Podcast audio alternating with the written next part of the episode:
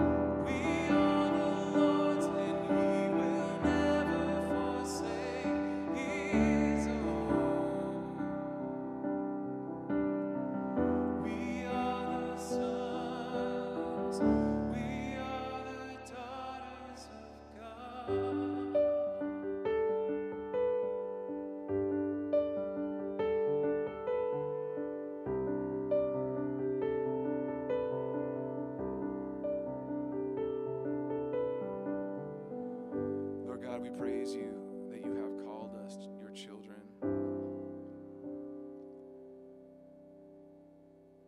And the love that you have lavished upon us as our Heavenly Father, God, we're so grateful. We do pray during such a time as this, God, that you would remind us of your truth, that you would remind us of your love, that you remind us of our standing as children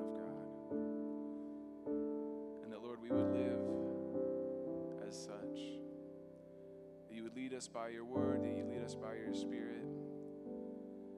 That, Lord, you would keep our foot, our feet from falling, from stumbling.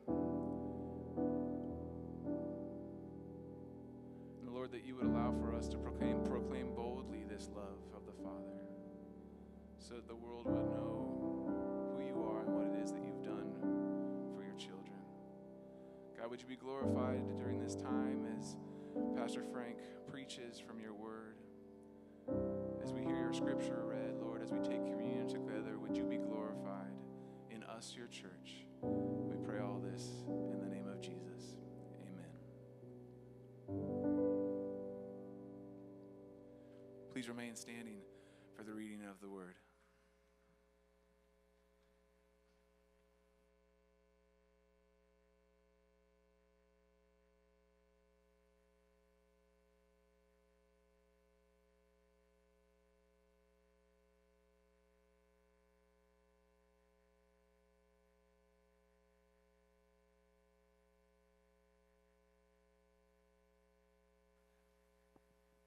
I will start all over. This is first from 1 John chapter 3, verses 11 through 24. For this is the message that you have heard from the beginning, that we should love one another. We should not be like Cain, who was of the evil one and murdered his brother. And why did he murder him? Because his own deeds were evil and his brother's righteous.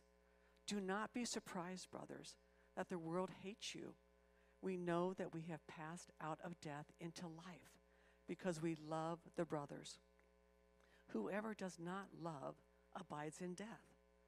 Everyone who hates his brother is a murderer, and you know that no murderer has eternal life abiding in him. By this we know love, that he laid down his life for us, and we ought to lay down our lives for the brothers. But if anyone has the world's goods, and sees his brother in need, yet closes his heart against him, how does God's love abide in him? Little children, let us not love in word or talk, but in deed and in truth. By this we shall know that we are of the truth and reassure our heart before him. For whenever our heart condemns us, God is greater than our heart, and he knows everything. Beloved, if our heart does not condemn us, we have confidence before God. And whatever we ask, we receive from Him because we keep His commandments and do what pleases Him. And this is His commandment that we believe in the name of His Son, Jesus Christ, and love one another, just as He commanded us. Whoever keeps His commandments abides in God, and God in Him. And by this we know that he abides in us by the Spirit whom he has given us. This is the word of the Lord. You may be seated. All right, thank you, Anne. Good morning, Arcadia. Good to see you all this morning. Um, if you're watching on the live stream or on the recording, we want to welcome you also. We're glad that you're here. I have no idea where the cameras are anymore, so that's probably a good thing because I have people to actually preach to now. Um, as you know, we're in this very strange season where um, we are doing one Sunday morning service at 9 o'clock that's being live streamed, and then we capture it and we post it to our YouTube channel so you can watch it live or you can watch it later. Uh, but as long as we don't gather more than 50 people, we can also have up to 50 people come to the 9 o'clock uh, live stream service in person, which is actually very helpful to uh, the people leading the music and to whoever's preaching. It's helpful for us to be able to have some faces uh, to preach at and to some to have some interaction, people maybe nodding or even speaking back to us at times. It's really uh, helpful. If you're new to this, if you're watching on our YouTube channel and wondering what this is about, uh, we are Redemption Church. Redemption Church is one church with nine congregations uh, spread out all over Arizona. We are Redemption Church Arcadia, so we're located in the Arcadia Biltmore area of Phoenix, Arizona. Uh, and we, as a church, our nine congregations believe that all of life is all for Jesus, and we're also gospel centered and outward focused. And if you want to know more about um, our redemption in general or one of the local congregations in Arizona, you can go to our website, which is at uh, redemptionaz.com, and you can learn uh, more about us. Uh, as for the Arcadia congregation, uh, we've decided that we're going to start, uh, we're in this quote, new normal, uh, which we think is just eventually someday going to be phasing us back into something that looked like the old normal, but it's going to be very slow going. But we're going to start doing some things. And we're going to start uh, with this coming Wednesday night, July 22nd. We're going to start back up Wednesday night Bible studies, and we're going to do them just like we're doing on Sunday morning. They're going to be live streamed, and then the recording is going to be captured and posted to the YouTube video so you can watch it live Wednesday night, make some dinner, and sit down and watch it. Um, uh, and, or you can, or you can re, uh, watch the recording or listen, and, listen to the recording uh, later on. But we're going to start doing that again, maybe not every Wednesday night, but we've got some Wednesday night topics planned. And again, you are invited to even come Wednesday night if you want, uh, just like you're invited to come on Sunday morning uh, at 9 o'clock. We don't anticipate that we're ever going to hit the 50 person limit, so you're more than welcome to just come in person and be with us on those nights. Uh, this coming Wednesday, we're going to do kind of a one night, one topic, one off. Uh, and it's going to be the, the title of it, I think, is Should Be, Should, oh, here it is. Yeah, Should I Be Worried About the End Times? And, and naturally, our answer is, Of course, you should be hiding under your bed and building shelters. And anyway, no, I'm kidding. But that's what we're going to talk about. Uh, and when I say we're going to talk about it, I mean we're going to have uh, Tyler James and I are going to be doing uh, kind of a discussion. We're each going to have kind of an opening statement, and then we're going to discuss some things. Uh, we're going to go from 6:30 to maybe 7:45, um, uh, and and just talk about that because we've had a lot of people asking about that, and understandably so. We understand why uh, people would do that. So. All of that is out of the way. We get to now go back into week four of our current series in the book of First John. And you heard the passage that Anne read. And the good news is that the passage that Anne read this week is the whole passage. If you recall last week, the passage that Reagan read was just the first part. And so uh, this is it. And so if, if, you have your Bibles, and certainly we hope you have your Bibles with you at home or here or in the office, uh, pull out your Bible, turn to 1 John chapter 3, starting at verse 11.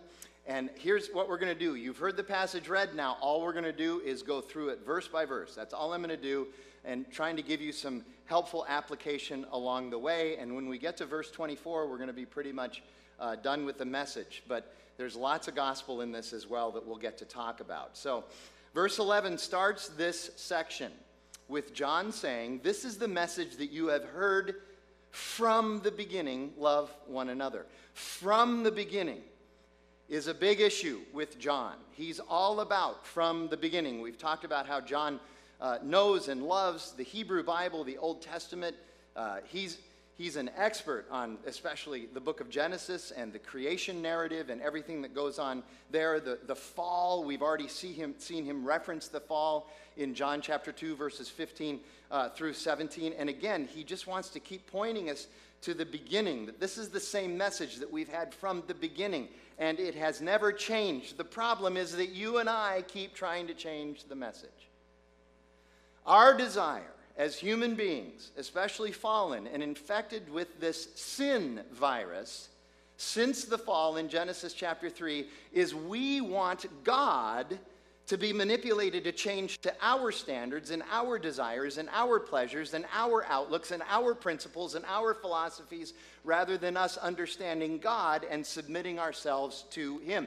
And so we keep trying to change the definition of things. We keep trying to change the history. We keep trying to change the doctrine. We keep trying to change the teaching. That's just what we've done, not just in the last five years or last 10 years or the last 50 years, but since the beginning, people have tried to change the teaching, change the terms. If I can redefine the terms, I can change the meaning and I can change history. That's how it works. And so we try to redefine the word love. What does that mean? Well, it means what I want it to mean. And of course, that's always a very self centered, anthropocentric, or human being centered view on love rather than what God's view on love is. And that is a problem. He says, This is what it's been from the beginning. It has never changed. And even though you keep trying to change it, it's never going to change. God is the same yesterday, today, and He will forever be the same. And we can think that we've outmaneuvered God, but we have not. And then John does something very interesting, especially for John, because John is usually pretty positive and pretty upbeat. He goes to a negative example of this idea of love rather than a positive example. He goes right to Cain and Abel, but Cain in Genesis chapter 4. This is a negative example. He could have used, you know, he knows the Old Testament. He could have used Leviticus 19 18, where God says, Love your neighbor as yourself. He could have even used Jesus' teaching when Jesus quotes Leviticus 19 18, when Jesus says, Love your neighbor as yourself, love God and love your neighbor as yourself. Jesus mentions a positive example of this as well, oh, by the way, not to mention. But negative examples can also be very powerful, and Paul knows that. So, verse 12, he says, Don't be like Cain.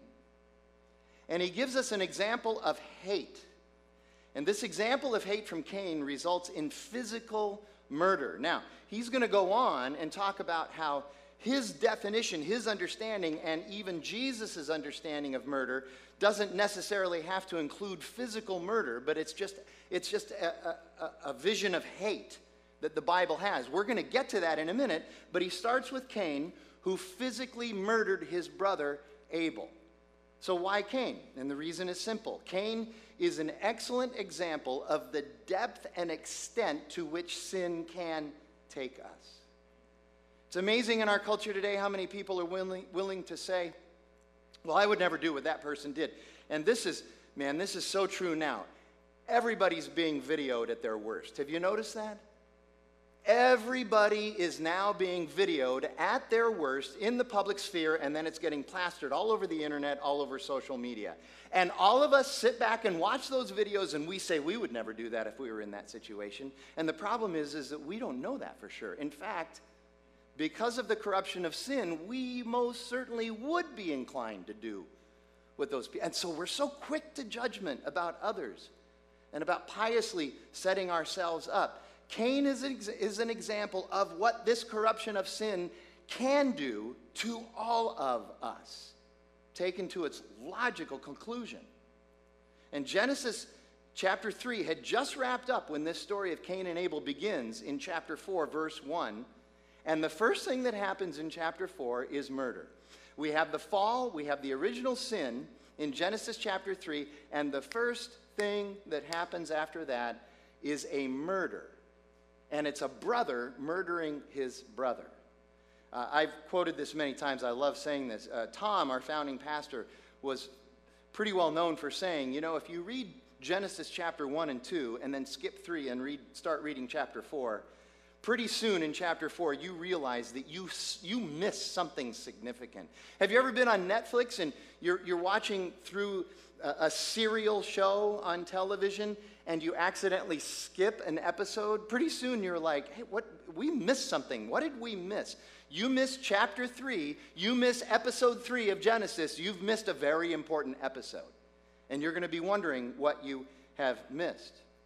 Cain is also a great example because he speaks to the hypocrisy that many people in the church will put on themselves because we're told in Genesis chapter 4, verse 3, that Cain was a worshiper of God and yet he murdered his brother.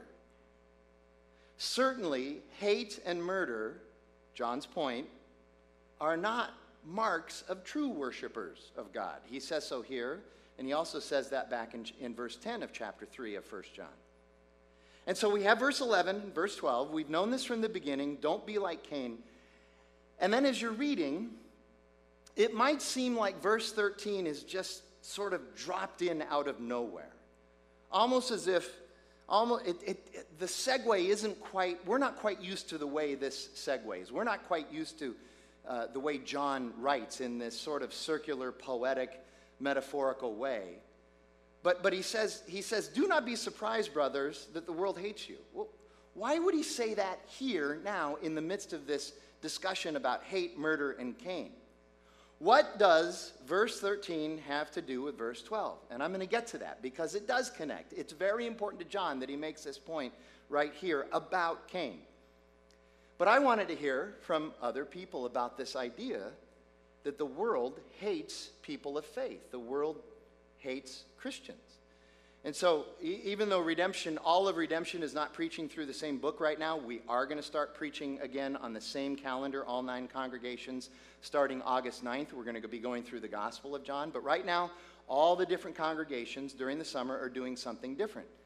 And so we're not having our big R preaching collective, but we have decided, and we have been having at, Re- at Redemption Arcadia, we've been having a preaching collective just for us, and it's been magnificent. So 11 days ago at the Redemption Arcadia preaching collective, I asked everybody, I said, uh, why does the world hate Christians? Why is it?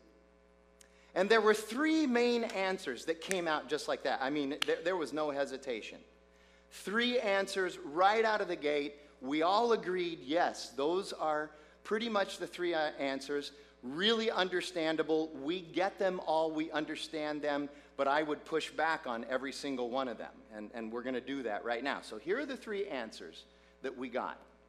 Number one, Christians and Christianity is narrow minded.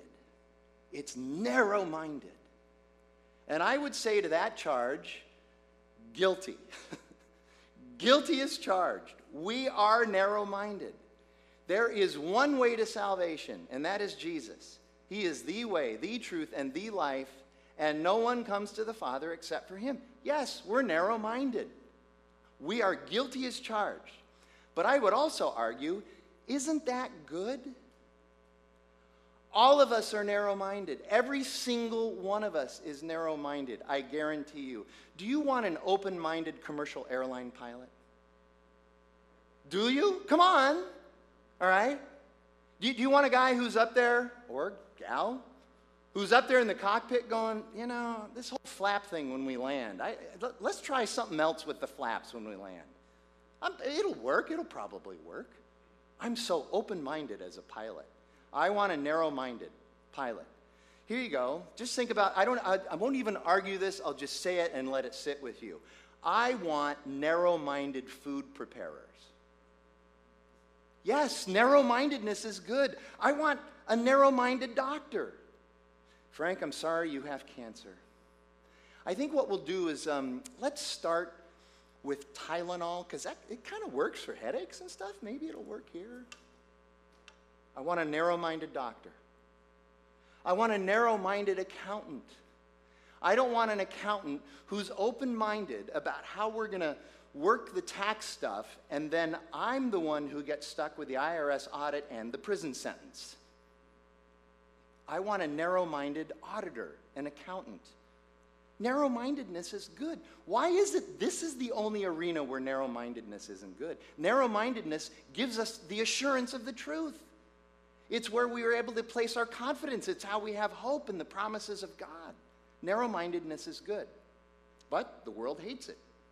Here's the second reason the world hates us we're hypocritical. We are hypocrites, every one of us. We're hypocrites.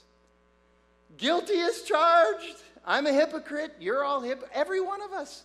We're all hypocrites. I'm not a hypocrite. I'm sin. All right, here you go. Uh, th- this is Chuck Swindoll. You know his famous saying: "The- "The last part of the human body to be sanctified is the right foot." Everybody speeds. You know. We're all hypocrites. Yes. But everyone is a hypocrite. Even people outside of the faith, they're hypocrites too. There is not one person alive who can live up to their standard or moral code that they've set up for themselves. That's why their standard and their moral code is always shifting. Because as soon as they get to that point where they can't live up to the, it themselves, they drop that part off and then move forward. Okay? We're all hypocrites. This is why grace is the key. This is why the gospel is so important. Hypocrites need grace. They don't need more moral codes. They don't need more law. They need somebody who fulfilled the law, Jesus, on our behalf, and now we get grace from him because we are all hypocrites. Here's another negative example of uh, hypocrisy. It's one of my favorites, I admit. Um, back when I was in the marketplace, this is going back into the 80s and 90s, uh, once a month for a week, I would spend my time in New York City in Manhattan uh, for market. We, uh, we were buyers for retail stores. And so once a month for a week, we were in Manhattan, staying there. And um, for whatever reason, um, there, was a ma- there was always a major market that we had to be at the week after Earth Day, which is in April. A big Earth Day is on Sunday uh, in April. And on Sunday in Manhattan, there's this huge celebration of Earth Day. You know, let's, um, let's, let's love Mother Earth. Let's, let's make sure we're not doing anything to hurt the earth. Let's, let's clean things up. Let's, we're worried about climate change, all of that stuff. It's, it's Earth Day. I will tell you that we would, on those weeks, we would have to fly in Saturday and get into our hotel on Saturday because you couldn't get in there on Sunday. And then the only thing anybody wanted to talk about in Manhattan, in New York City, that whole week after Earth Day was how awful the Earth Day people were because they left Manhattan in the biggest mess it's ever left in ever. It's the worst day for cleanup in Manhattan every single year, of course, until recently. But it used to be the worst day in Manhattan for cleanup ever. And the people in New York hated Earth Day because these people who loved the earth would trash the earth and then walk away and let New York City spend hundreds of thousands of dollars cleaning it up. Hypocrites. We are all hypocrites. Here's the problem we should never judge a philosophy or a religion by the worst adherents of that philosophy or religion. For instance, I can tell you no socialist wants me to judge socialism based on Jim Jones. Do you know who Jim Jones was? 1978, Jonestown, Guyana. All of his followers who, who bought into his socialist movement, they all committed suicide or were murdered, 908 of them. Look it up. That's a socialism you can get behind, right? See, so when I'm talking about socialism to somebody, they don't like it when I bring up Jim Jones. Just like I don't like it when somebody brings up Jim Bakker or somebody like that, a hypocrite. No, nobody wants to discuss the 100 million murders of Mao and Stalin when we're discussing communism. They don't want to go there. We're all hypocrites. This is the problem. Christianity should be judged not by looking at me or you, but it should be judged by looking at Christ. Because he's the one who has already lived the life for us. That's the point. And then he gives us that righteousness, he imputes that righteousness to us. Um, years ago, again, 30 years ago, there was a fairly popular bumper sticker, and I used to sort of cringe every time I saw it because it was just so, I don't know, churchy and pious sounding. The problem is, is that the bumper sticker is absolutely true. It's this bumper sticker, some of you might remember it. Christians aren't perfect, just forgiven. It's true. It's true. Here's the third reason we're hated Christianity is antiquated, it's ancient, it's old. So, in other words, anything that's old is automatically bad.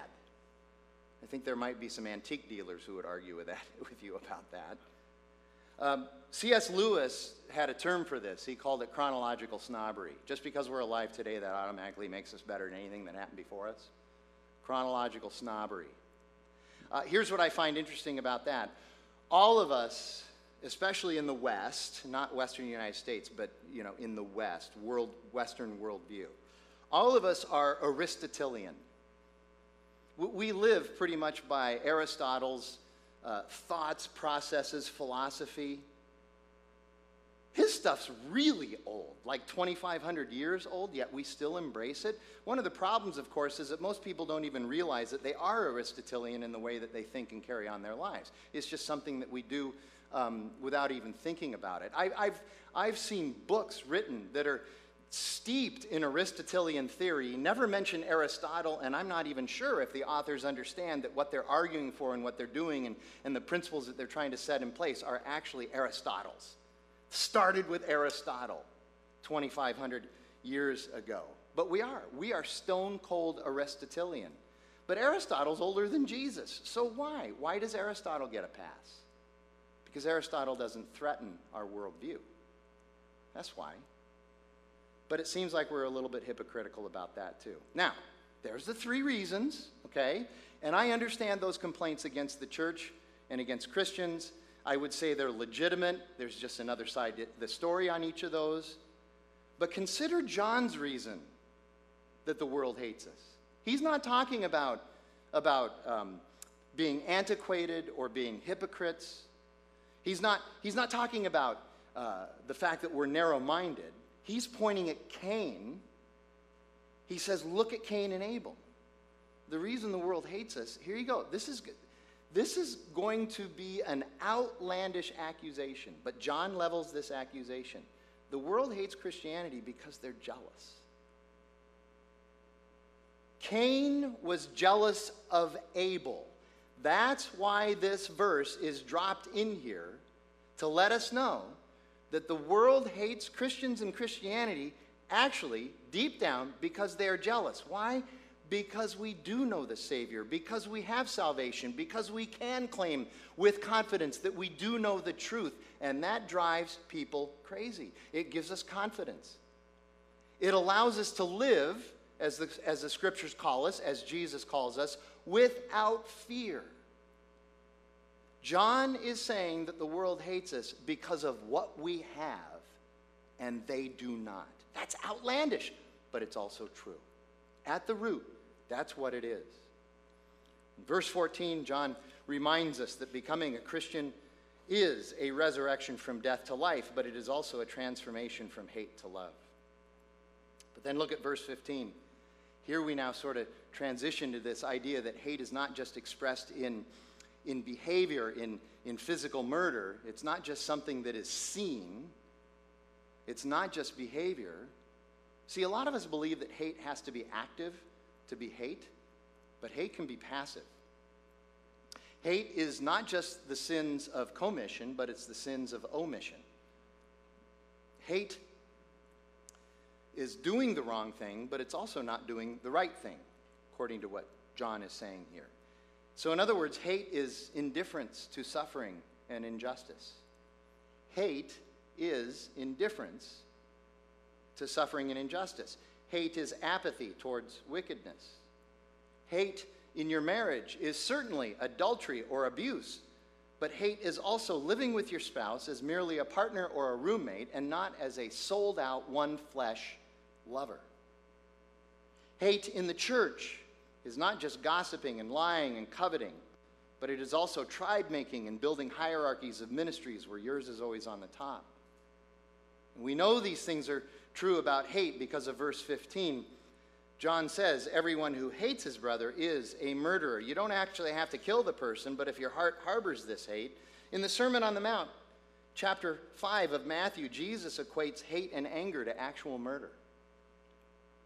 And, and, and just a note on Jesus' point there we need to remember that what Jesus wants is our hearts. He doesn't need our behavior. He didn't go to the cross for our behavior, He went to the cross for our hearts, for our souls. He knows that if He has our hearts, the behavior is going to follow. There's going to be fruit. Love will follow. Obedience will follow. That's one of John's primary, if not his primary, message in this book. And then for many, verses uh, 16 through 18 are quite a challenge. Let me, let me reread those. John writes, By this we know love, that he, Jesus, laid down his life for us, and we ought to lay down our lives for the brothers. But if anyone has the world's goods and sees his brother in need, yet closes his heart against him, how does God's love abide in him? Little children, let us not love in word or talk, but in deed and in truth. Uh, one commentator, uh, Andreas Kostenberger, I believe it is, writes this Certainly, hate and murder are characteristics of the children of Satan, but there are just as damaging but more subtle characteristics of the children in Satan indifference and a lack of apathy. And John goes on to say that Jesus gave his life for us, ought we as his followers also not be willing to give our lives for others? The greatest picture of love ever, the greatest love story ever, is Jesus on the cross. Nothing tops that when it comes to a picture of love, a story of love. He gave his life in love for every one of us. But understand there's a bit of nuance here as well.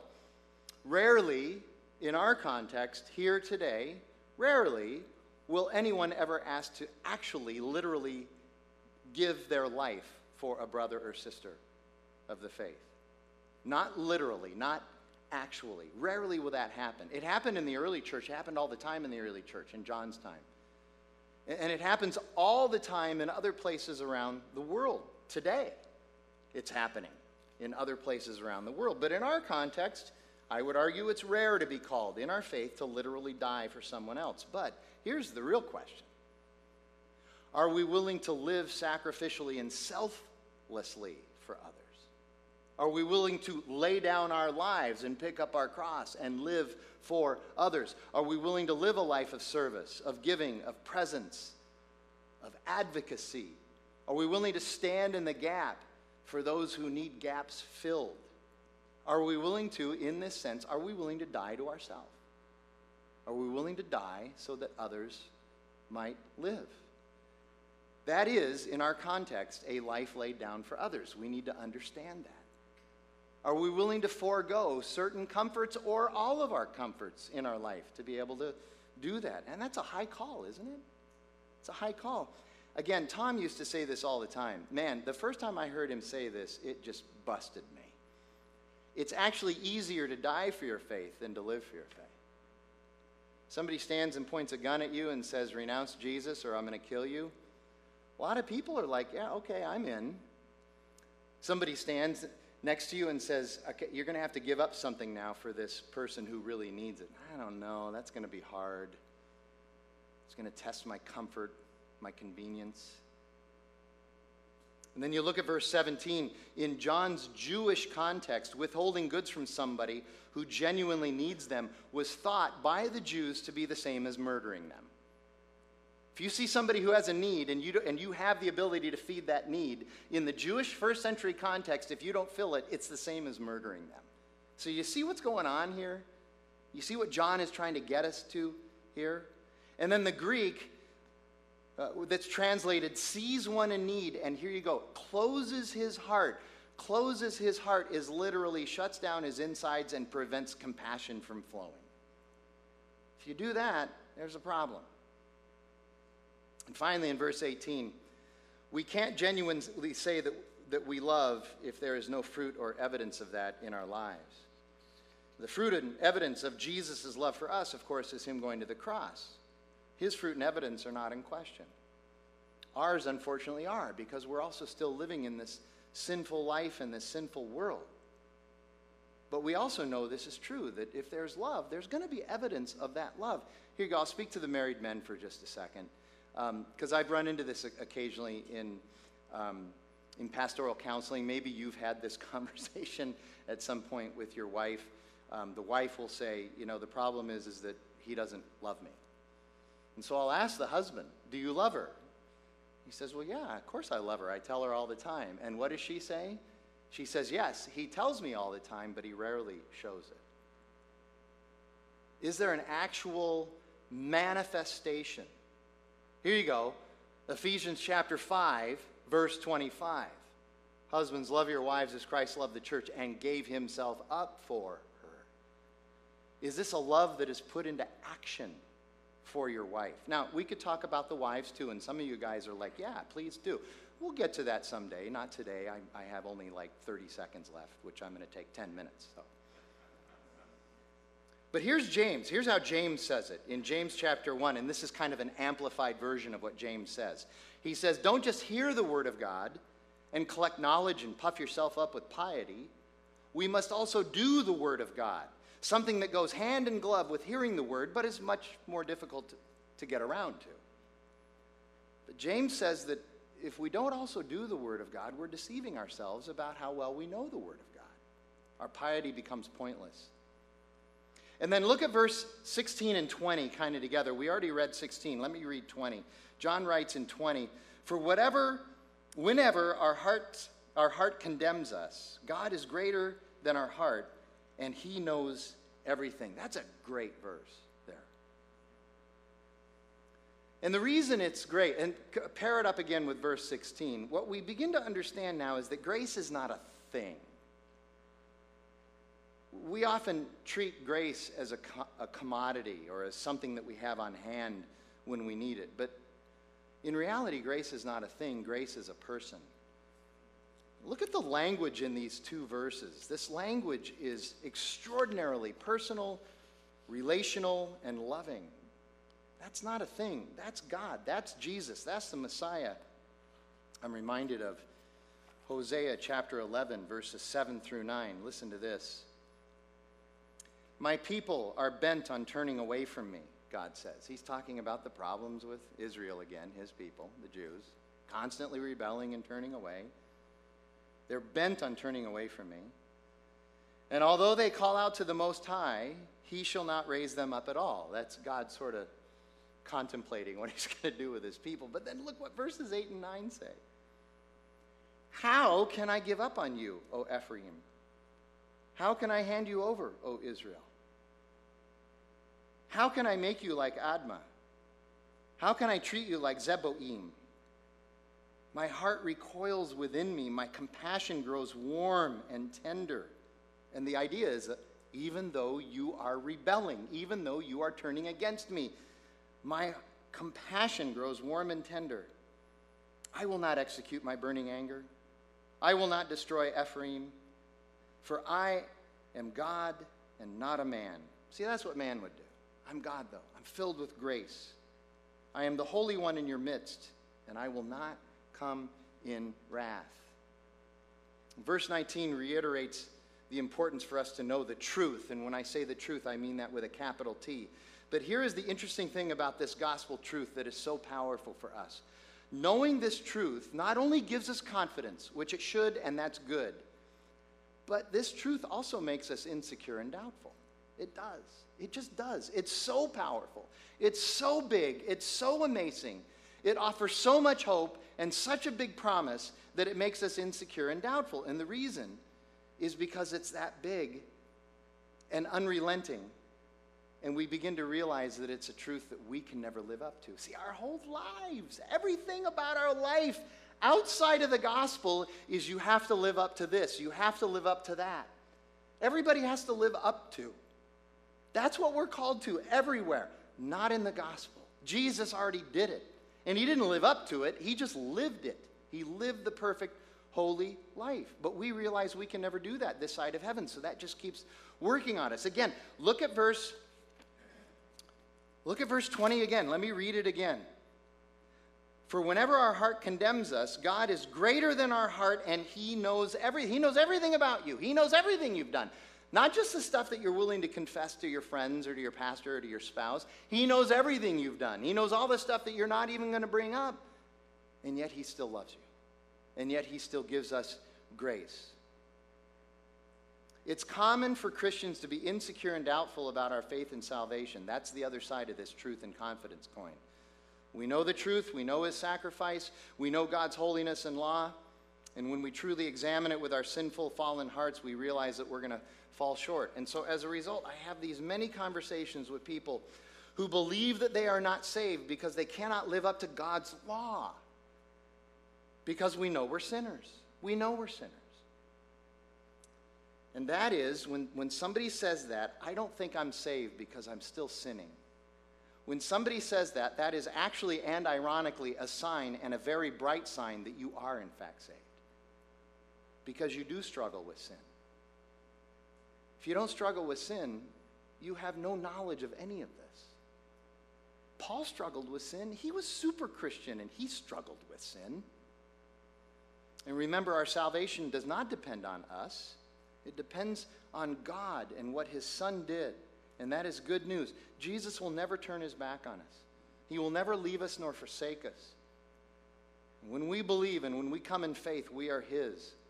Even in Mark chapter 9, the Father who wants Jesus to save his child, says to Jesus, I do believe. Help me with my unbelief. Don't we all feel that way? I believe, but can you help me with this stuff that I don't get or that I doubt or that I'm worried about? Um, this is from a, a John Bunyan book. It, by the way, it's not Pilgrim's Progress. There's another book uh, that he wrote. He wrote a book on a single verse in the Bible. It's John 6:37, where Jesus says, "Whoever comes to me, I will never cast out." The name of the book is "Come and Welcome to Jesus Christ." He wrote it in 1678. And, and this section that I'm going to quote is a dialogue between Bunyan and Jesus, and Bunyan represents every one of us. Okay, so just don't think Bunyan, think of yourself when Bunyan is talking. And it's really something. So Bunyan writes, But I am a great sinner. I will never cast you out, says Christ. But I am an old sinner. That's for me. I am an old sinner. I will never cast you out, says Christ. But I am a hard hearted sinner. I will never cast you out, says Christ. I am a backsliding sinner. I will never cast you out, says Christ. But I have served Satan all of my days. I will never cast you out, says Christ. But I have sinned against light. I will never cast you out, says Christ. But I have sinned against mercy. I will never cast you out, says Christ. But I have no good thing to bring with me to you and I will never cast you out, says Christ. Here's the lesson Jesus never grows cold toward us, no matter. Then you get to verse 22, it's an issue of prayer, and I just want to remind you a, a couple things about prayer. First of all, God does a- answer every prayer. I hear people say all the time, God didn't answer this prayer, God didn't answer that prayer. Yes, He did. It's just that the answer was either no or wait. Okay? Not every prayer is going to be answered yes. And here's the second thing the primary purpose of prayer, besides honestly pouring out our hearts, no matter how messy that is, is not to get God to align with us, but rather to, for us to learn how to adjust and align with Him. So when the Bible says that when, when we pray, God will give us the desires of our hearts, see everybody, oh, God, pray and God will give you the desires of your hearts. Well, you need to understand the backstory there. It does not mean that you and I are going to be able to manipulate God into our corner of desires and He's going to do whatever we want. That's not what it means, but rather that we are being transformed into people who want what God wants. That's what it means. We are given a heart for what God wants, and then He fulfills our desires. And finally, as we close up verses 23 and 24, let me reread them. John writes, And this is his commandment that we believe in the name of his Son, Jesus Christ, and love one another. Notice how believe comes before anything else, just as he has commanded us. Whoever keeps his commandments abides in God, and God in him. And by this we know that he abides in us by the Spirit whom he has given us uh, those two verses are a reminder of what I would say are the three most important components of this entire letter, and that is to believe in Jesus, to love because of Jesus, and to follow Jesus. You could say obey Jesus. And notice in verse 24, you and I do not earn the Spirit's presence in our lives. We don't make ourselves good enough, worthy enough for the Holy Spirit to come into our lives and be present with us and in us. Rather, God gives us His Spirit by his unmerited favor. It's a gift of his grace. If you know Christ today, understand you are favored by God, and that's a magnificent thing. That is a magnificent thing. And, here's what's amazing about that. I want to go back to Cain and Abel to point this out.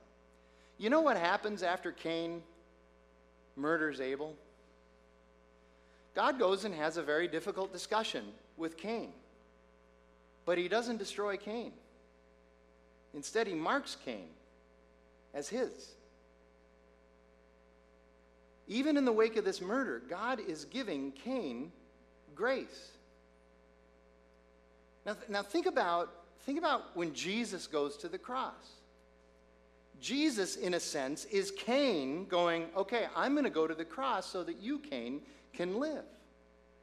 And now you, Cain, can experience the favor and the mark of God.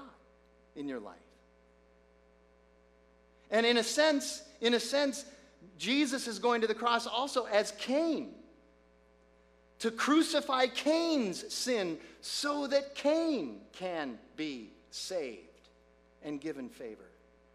See, there's no wiggle room here. There's no way out of this. If you know Jesus, if you believe Jesus as God calls us to, as John calls us to, if you believe him, that's it. You're sealed by the Holy Spirit and you have grace and favor,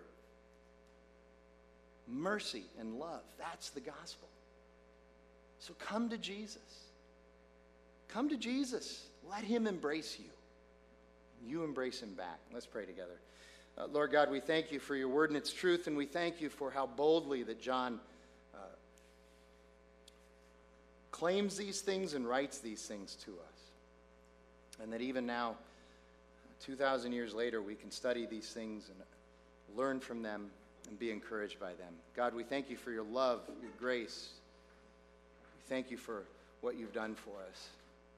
God, I just pray that we'd be reminded every day of that. Help us to preach the gospel to ourselves. We ask that in Jesus' name. Amen. So, hopefully, those of you at home know that this is coming and you've already prepared um, for the Lord's Supper in your home. We also have the uh, individually wrapped communions here with the wafer on the very top. Make sure you take that transparent piece off first to get to get at the wafer, and then the, underneath that you can tear off the covering for the uh, for the juice. This is a this is a sacrament. This is a uh, mysterious time. The understanding of what Christ did on the cross for us, we can talk about it, but we don't.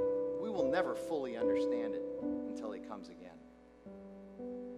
Though we may try, and we should try. But this is mysterious. It's a celebration of the new life that we have in Christ when we come to the Lord's table and we take the elements.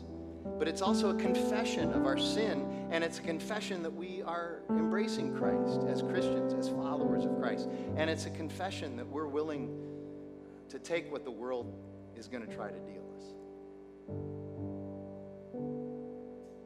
So, this is an important time.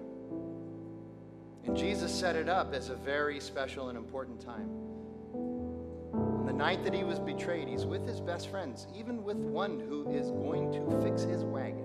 Pretty good. He took the bread and he broke it and he said, This is my body for you. Do this in remembrance of me. And then after they had had their supper, he took the cup of wine and he said, This is the blood of the new covenant poured out for your sins. This in remembrance of me. Paul reminds us that as often as we eat this bread and drink this cup, we proclaim the Lord's death until he comes again. So let's do that right now.